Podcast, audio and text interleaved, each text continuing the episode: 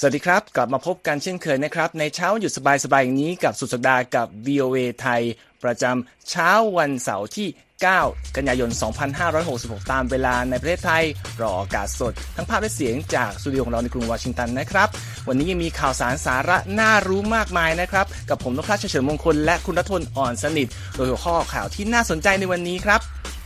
รัสเซียยิงขีปนาวุธถล่ม เมืองบ้านเกิดของประธานาธิบดีเซเลนสกี้ และมีตำรวจเสียชีวิตหนึ่งนาย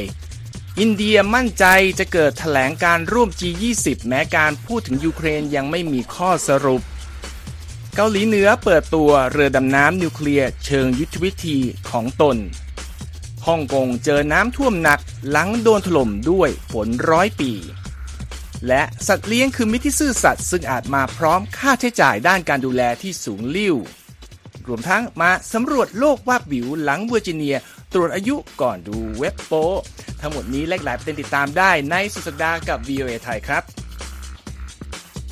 ครับประเด็นแรกที่เราจะไปติดตามก็คือสถานการณ์ที่ยูเครนนะครับคุณรัตพลครับโดยล่าสุดนะครับรัสเซียยิงขีปนาวุธถล่มเมืองที่ชื่อครีวีรี ในตอนกลางของยูเครน ซึ่งเป็นเมืองบ้านเกิดของประธานาธิบดีวลาดิเมียร์เซเลนสกี้นะครับในการโจมตีครั้งนี้ส่งผลให้มีนายตำรวจรายหนึ่งเสียชีวิต และมีผู้ได้รับบาดเจ็บหลายสิบคนนะครับตามการเปิดเผยครับของอีฮอร์คลายเมนโกรัฐมนตรีมหาดไทยยูเครนครับ ขณะเดียวกันเจ้าหน้าที่กองทัพยูเครนเปิดเผยในวันศุกร์ด้วยว่ากองทัพอากาศสามารถยิงโดรนชาเฮดที่ผลิตในอิหร่าน และรัสเซียส่งเข้ามายังเขตปกครองโอเดสซาตก 16 ลำจากทั้งหมด 20 ลำครับ นี่เป็นการโจมตีโอเดสซาครั้งที่ 5 ในรอบสัปดาห์แล้วนะครับ คุณรัตพล ตามคำกล่าวอ้างของโอเลห์ คิเปอร์ผู้ว่าการแคว้นดังกล่าวครับส่วนที่อีกจุดหนึ่งนะครับ ชื่อเมืองซูมีทางตะวันออกเฉียงเหนือของยูเครน รัสเซียก็ทำการโจมตีอย่างต่อเนื่อง จนล่าสุดมีผู้เสียเอ่อผู้รับบาดเจ็บนะครับอย่างน้อย 3 คนครับการเดินหน้าโจมตีของกองทัพมอสโกเกิดขึ้นหลังจากประธานาธิบดีเซเลนสกี้กล่าวยกย่องหน่วยทหาร 3 หน่วย เมื่อวันพฤหัสบดีที่ผ่านมานะครับว่า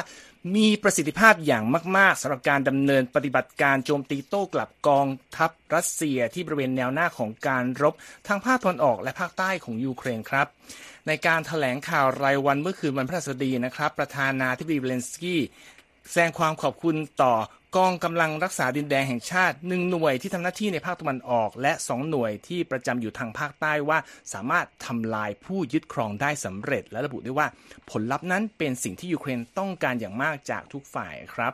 แต่ว่าแม้จะมีคำชื่นชมจากผู้นำยูเครนออกมากระบวนการโจมตีโต้กลับของกองทัพกรุงเคียบนั้น พบว่าล่าช้ากว่าที่เจ้าหน้าที่ของรัฐบาลสหรัฐหลายรายคาดการณ์ไว้นะครับคุณรัฐพลครับซึ่งนั่นก็หมายความว่าคำร้องขอของประธานาธิบดีโจไบเดนต่อสภาคองเกรสก่อนหน้านี้ ให้นำส่งความช่วยเหลือเพิ่มเติมให้กับกรุงเคียบน่ากำลังจะเผชิญแรงต้านจากสมาชิกพรรคริพับลิกันบางรายอยู่ เรื่องของเรื่องคือเมื่อเดือนที่แล้ว ประธานาธิบดีไบเดน ขอให้สภาคองเกรส อนุมัติงบค่าใช้จ่ายเพิ่มเติมมูลค่า6เอ่อ4หมื่นล้านดอลลาร์นะครับ โดย 24,000 ล้านดอลลาร์จะเป็นส่วนที่มอบให้กับยูเครน อีก 16,000 ล้านจะเป็นงบเอ่อความช่วยเหลือ เหตุภัยพิบัติต่างๆ ครับ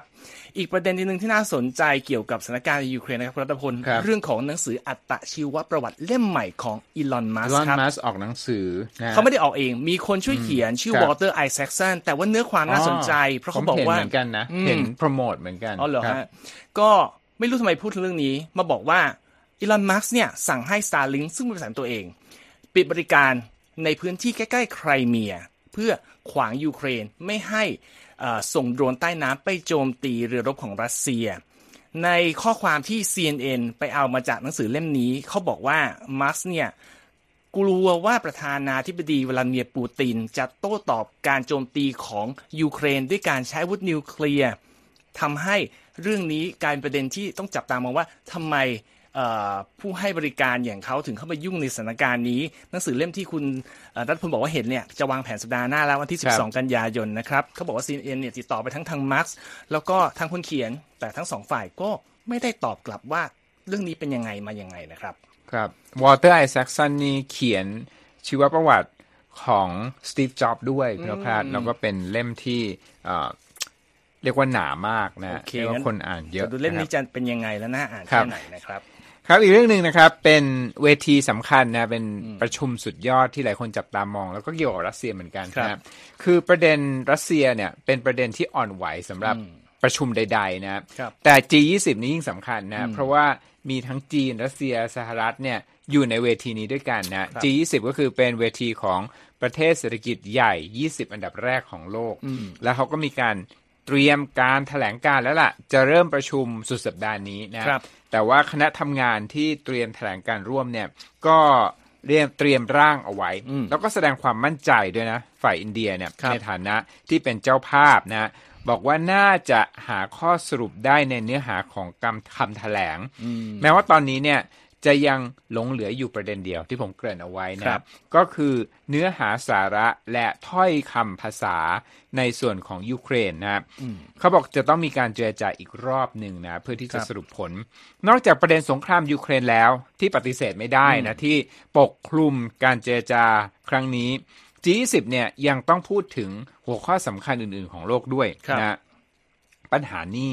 ตอนนี้เนี่ยภาคอสังหาริมทรัพย์ของจีนเนี่ยถูกรุมเร้าด้วยปัญหานี้ แล้วก็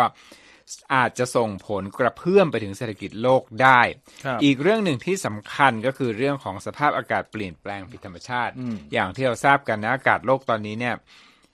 อุณหภูมิช่วงฤดูร้อนที่ผ่านมาเนี่ยครับคือร้อนที่สุดในประวัติศาสตร์นะครับส่วนตัวแทนการเจรจาของอินเดียสำหรับการประชุม G20 นะ ชื่ออมิท v คาน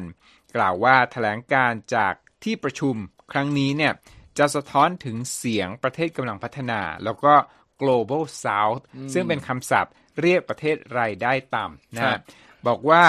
คำแถลงนี้จะสะท้อนถึงกลุ่มประเทศเหล่านี้ และบอกด้วยว่าร่างแถลงการร่วมนั้นใกล้เสร็จสมบูรณ์แล้วนะครัฮะบนั่นก็เป็นการแสดงความมั่นใจจากฝ่ายอินเดียนะฮะแถลงข่าวนะครับ ยังได้บอกด้วยนะว่ามี แหล่งข่าวของรอยเตอร์สี่คนน่ะบอกว่าตัวแทนประเทศต่างๆเนี่ยจะมีการหารือเรียกว่าเลยเที่ยงคืนกันทีเดียวนะครัฮะบเพื่อที่จะสรุปร่างนี้ แล้วก็แหล่งข่าวรายหนึ่งของรอยเตอร์บอกว่าแถลงการร่วมฉบับนี้เนี่ยอาจจะมีบางส่วนที่แสดงถึงความเห็นแตกต่างกันของแต่ละประเทศ คือพูดง่ายๆว่าไม่จำเป็นที่จะต้องเกิดความเห็นอย่างเป็นเอกฉันท์ครับ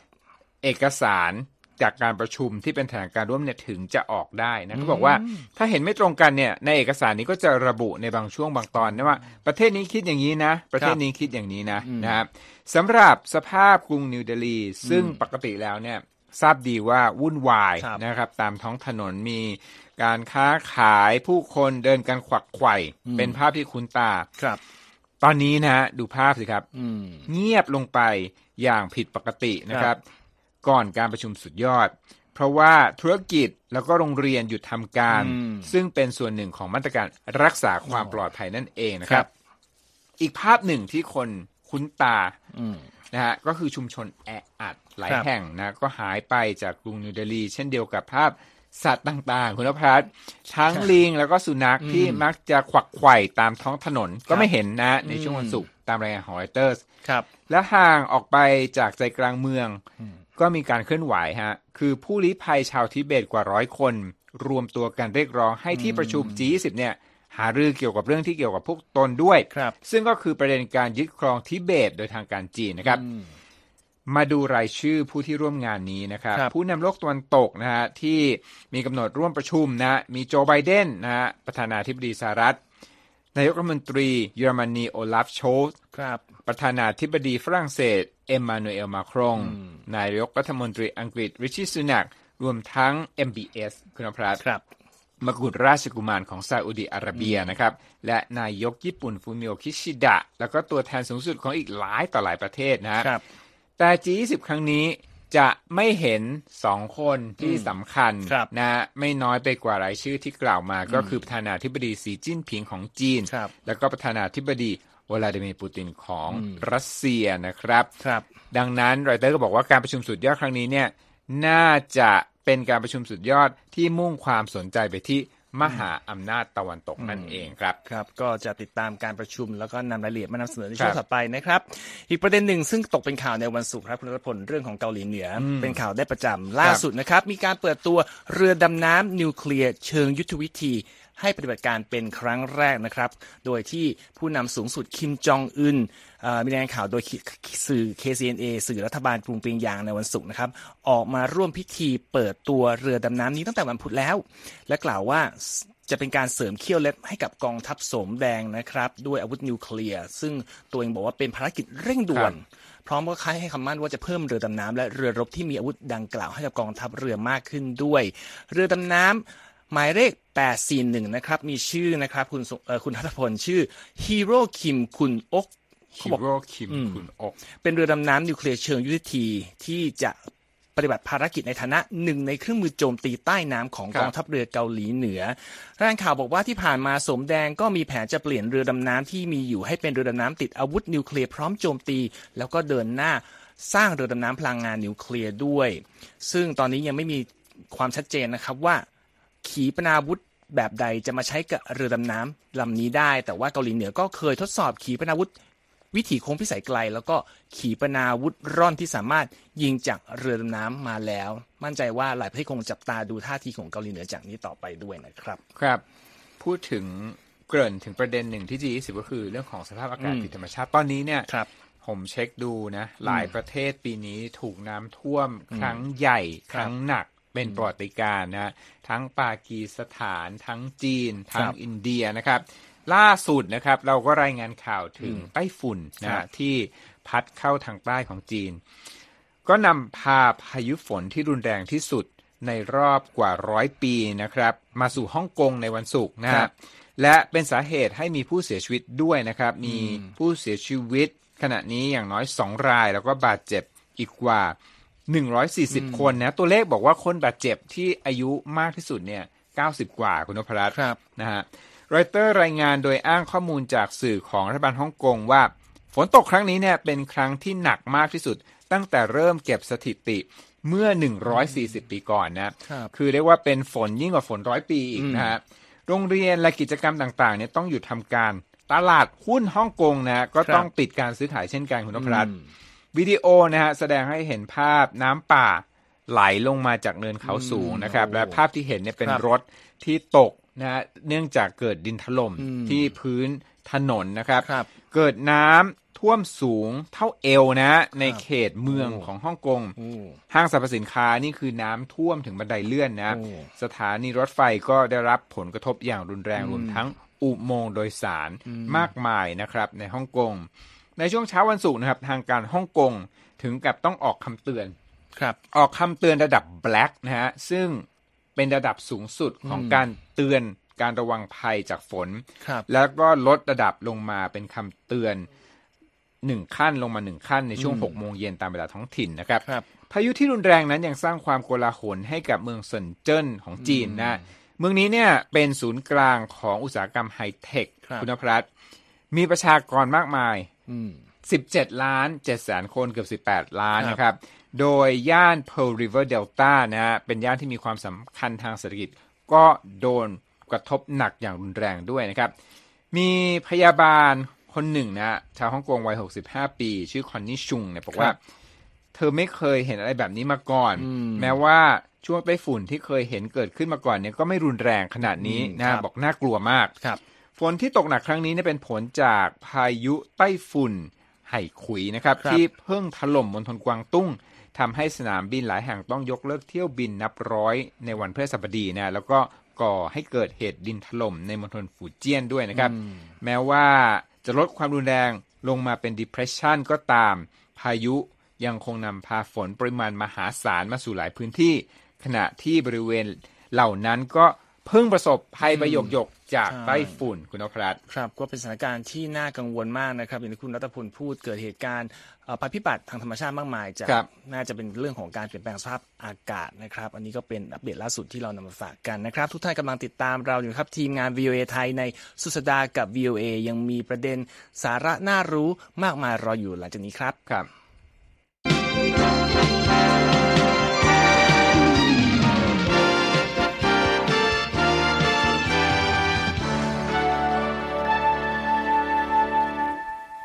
ครับ ก่อนจะไปติดตามประเด็นข่าวอื่นๆที่เราเตรียมไว้มาดูเรื่องของสภาพการซื้อขายที่ตลาดทรัพย์สหรัฐในวันศุกร์วันสุดท้ายการทำการนะครับ วันนี้ปิดเขียวอ่อนๆครับโดยดาวโจนส์บวก 75 จุดหรือ 0.2%ที่ 34,576 จุด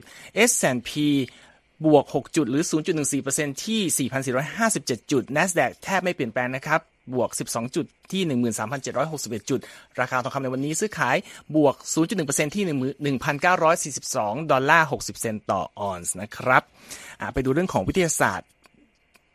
ดึกดำบรรพ์กันบ้างเกิดอะไรขึ้นล่ะครับ คุณรัฐพลคุณพัฒหลายคนเนี่ยโตมากับการท่องชื่อไดโนเสาร์นะสนใจเรื่องโลกดึกดำบรรพ์แล้วก็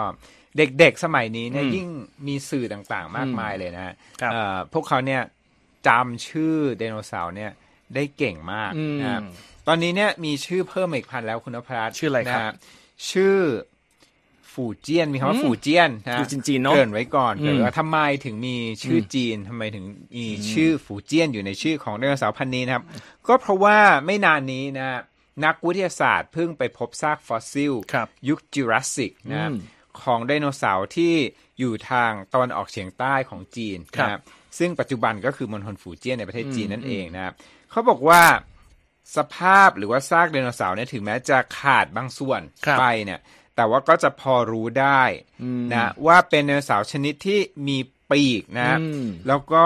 มีขาที่ยาวดูภาพนะครับท่านผู้ชมที่ติดตามเรานะ จะเห็นภาพของไดโนเสาร์พันนี้นะครับว่ามีความคล้ายนกคุณพรัตแต่ที่วาวุ่นใจก็คือว่าครับเขาบอกว่าตกลงแล้วเนี่ย ถ้าเป็นไดโนเสาร์พันนกเนี่ยจะเป็นนกแบบไหน อันนี้ยังฟันธงไม่ได้ คือ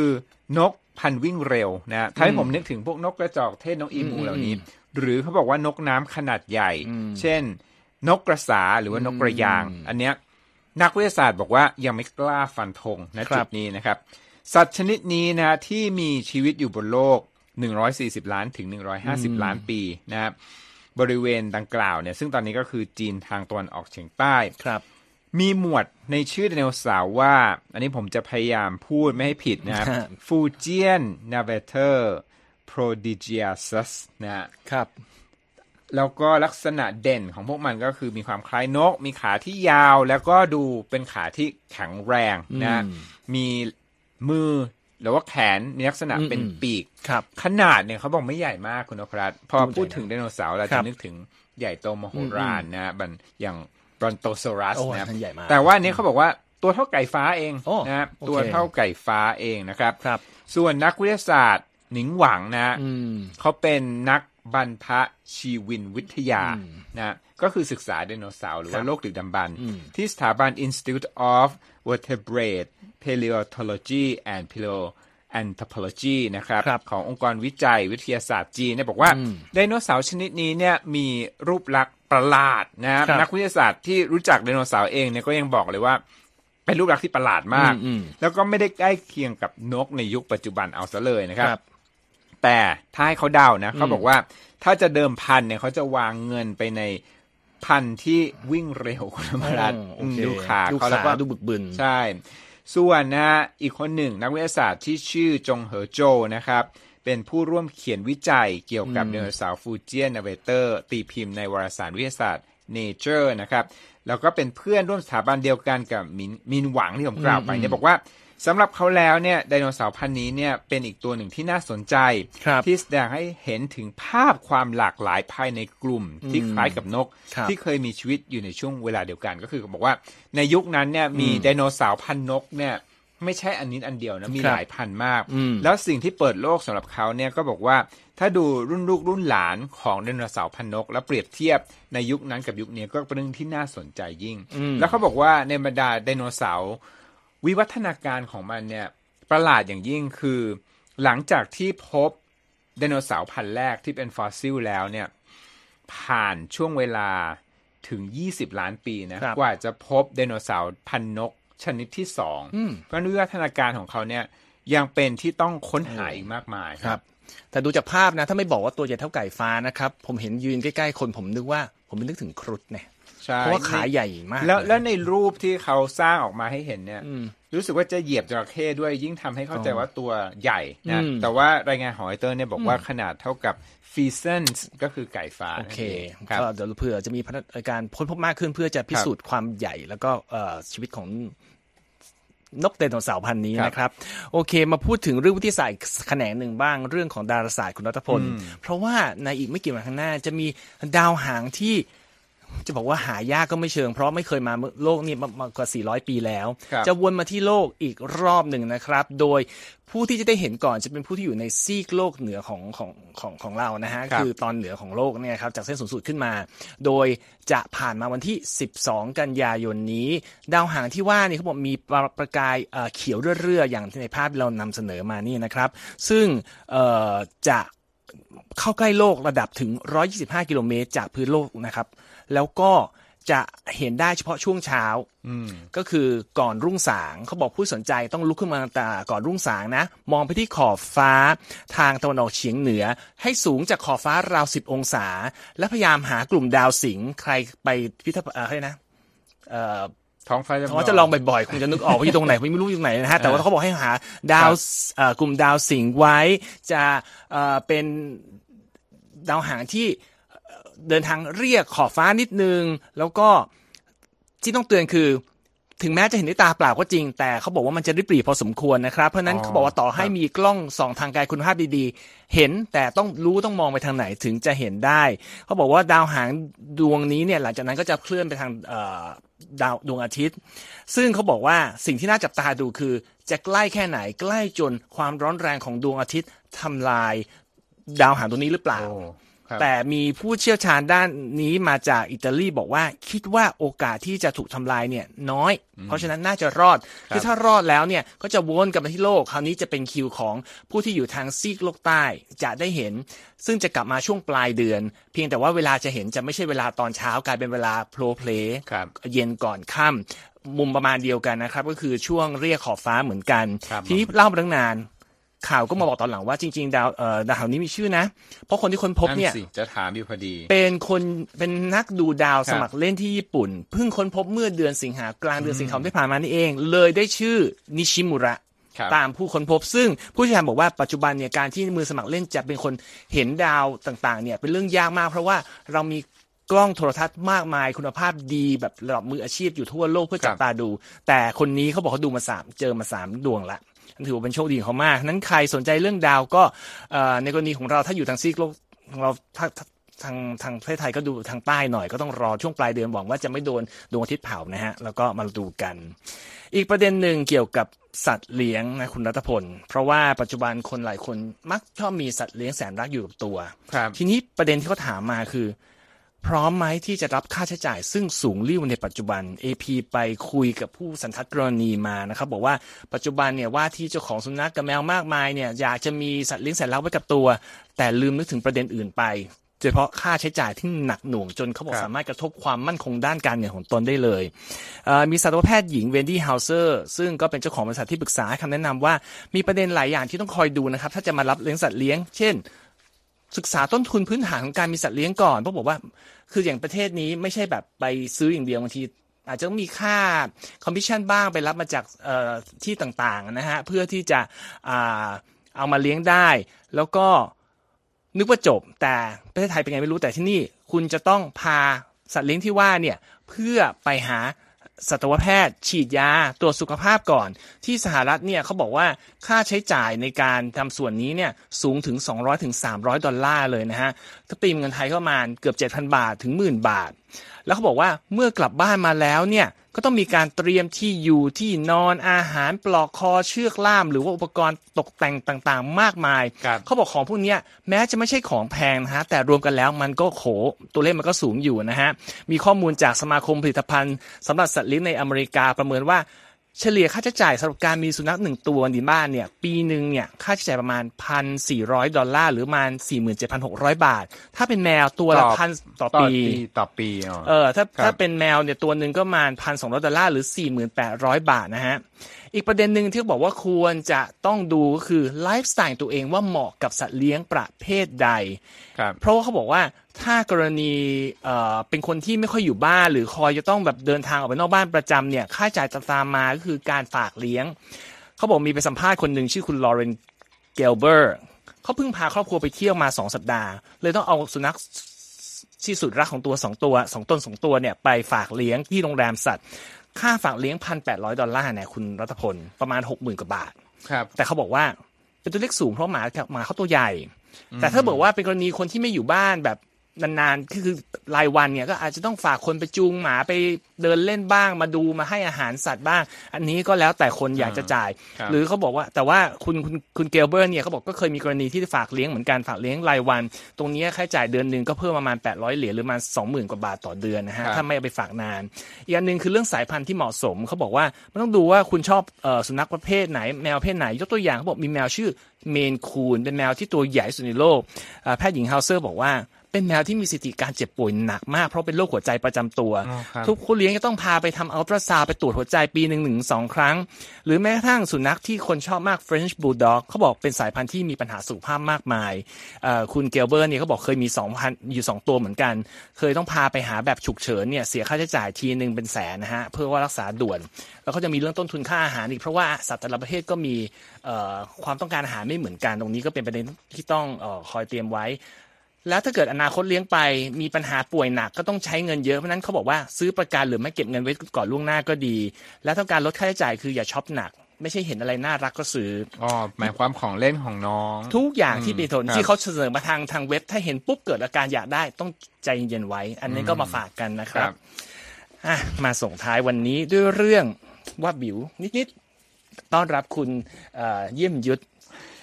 มาเข้ารายการอีกวันหนึ่งนะครับสวัสดีครับคุณรัฐพลสัปดาห์ที่สองแล้วนะฮะอืมครับสัปดาห์แรกนี่คุณเยี่ยมยุทธก็นำเสนอเรื่องราวที่น่าสนใจวันนี้ก็เป็นเรื่องยังไงดีอะเรื่องทางเชิงสังคมเนาะครับครับ ใช่ครับก็เป็นเรื่องทางสังคมแล้วก็คิดว่าเอ่อคนไทยหลายคนก็คงจะเชื่อมโยงกับเรื่องนี้ได้ครับ แต่ว่าสิ่งที่เกิดขึ้นเนี่ยเป็นสิ่งที่เกิดขึ้นในพื้นที่ที่ใกล้กับกรุงวอชิงตันครับอืมก็คือรัฐเวอร์จิเนียคครัรับบอนุพรัฐเอ่อถ้าสมมติว่า